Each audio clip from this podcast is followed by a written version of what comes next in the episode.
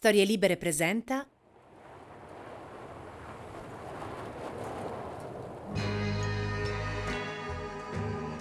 Siamo nel pieno degli scoppiettanti anni sessanta, nel cuore dell'Arkansas, località di Hot Springs.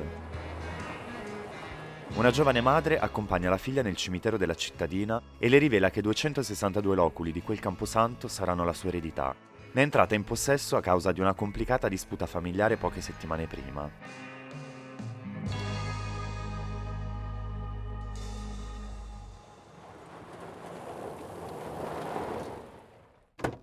Quello che né la madre né la figlia sanno è che per uno strano gioco del destino, per quella bambina ancora ignara della vita, non avrebbe potuto esserci lascito più provvidenziale.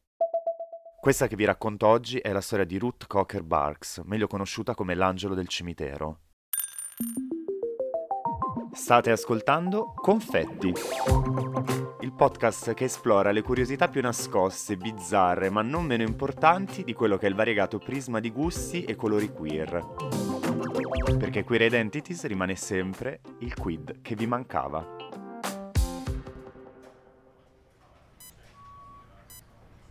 È il millenovecentottantaquattro e la giovane Ruth è una madre venticinquenne che si ritrova ad assistere un amico malato di cancro ricoverato all'University Hospital di Little Rock, in Arkansas. Ogni giorno passa tra i corridoi dell'ospedale e rimane colpita da una grande sacca di colore rosso appesa fuori dalla porta di una camera. Incuriosita da quella stranezza e dal fatto che medici e infermieri lanciassero una moneta per stabilire chi dovesse entrarci ogni volta, decide di intrufolarsi all'interno senza farsi notare. Gli Stati Uniti sono il primo paese al mondo drammaticamente colpito dall'epidemia di AIDS, conosciuta all'inizio come GRID, Gay Related Immune Deficiency, nell'erronea convinzione che il virus venisse contratto e diffuso unicamente fra uomini omosessuali. Non si sa nulla di come trattare la malattia e scongiurare il contagio. I pregiudizi condannano i pazienti a un calvario di dolore, abbandono e totale isolamento sociale. Ruth, che ha un cugino gay ed è preoccupata per lui, inizia così a documentarsi leggendo i pochissimi articoli e testi a disposizione. Sconvolta dalla condizione dell'uomo incontrato nella stanza d'ospedale marchiata da quella strana sacca rossa, chiuso in una camera avvolta da plastica isolante, Ruth nei giorni successivi chiede all'infermiera di chiamare i familiari del malato, ma quello che le viene risposto è che nessuno si sarebbe fatto vivo.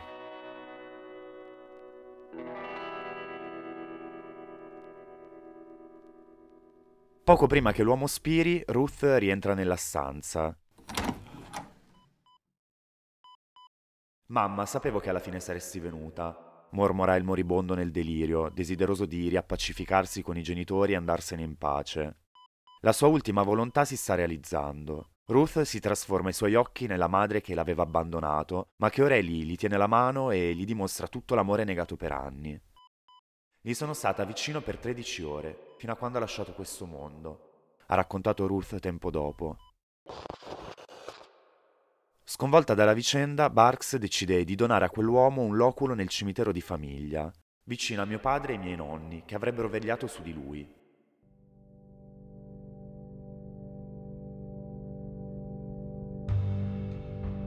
Nessuno, infatti, richiese la salma nei giorni successivi. Nessuno si interessò alla sorte di quell'uomo. Da quel momento Ruth donerà molti di quei loculi, arrivando ad accogliere più di cinquanta uomini, tutti ripudiati dalle famiglie che non si sono volute occupare neppure delle cerimonie funebri. Negli anni Ottanta, nel momento massimo in cui l'acca i vu semina morte e terrore, quando perfino molti medici rifiutavano di occuparsi delle cure dei malati per timore del contagio, questa donna, con incredibile caparbietà e umana compassione, ha accompagnato tantissimi malati di AIDS nell'ultima e più dolorosa fase della loro vita. Col passare dei tempi la voce si sparge, la storia di Ruth comincia a diffondersi per il paese. Sieropositivi e malati terminali la cercano, le chiedono disperatamente aiuto e Ruth non si tira mai indietro, se ne prende cura con parole di conforto, con vicinanza emotiva. Ruth li accompagna agli appuntamenti con i medici, arriva perfino ad aiutarli economicamente, pagando per loro i farmaci o l'affitto quando non sono più in condizione di lavorare.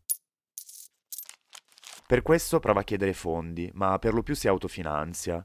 Solo i locali gay mi hanno dato una mano. Ogni sabato le drag queen si esibivano al Discovery di Little Rock offrendo il ricavato della serata per aiutare i malati. Tra gli anni ottanta e novanta, in un'instancabile opera di altruismo, Ruth vive a cavallo tra il mondo dei vivi e quello dei morti. Accompagna negli ultimi istanti di vita circa mille uomini e quando necessario dona loro un posto dove trovare quiete dopo la morte nel cimitero donatole da bambina.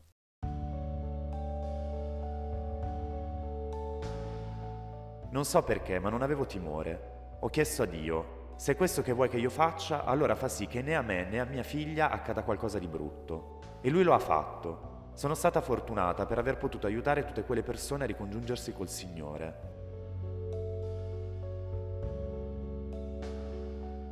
Ruth, che negli ultimi anni non se l'è passata molto bene, è stata colpita da un ictus alcuni anni fa ma si sta riprendendo, ha pubblicato nel duemilaventi una toccante autobiografia dal titolo All the Young Men, non ancora tradotta in Italia. In molte interviste ha dichiarato che prima della sua morte le piacerebbe venisse edificato un monumento nel suo cimitero in ricordo delle anime che lì riposano e in memoria di quel che è accaduto, di quella che è stata la sua missione.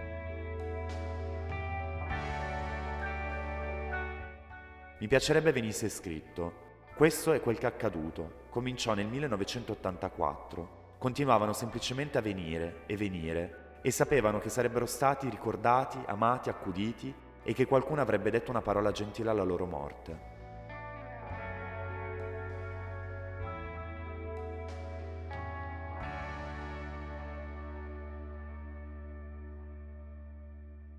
GRID è un podcast di Paolo Armelli e Daniele Biaggi. Post-produzione audio di Cecilia Belluzzo. Una produzione storie libere punto effe emme di Gianandrea Cerone e Rossana De Michele.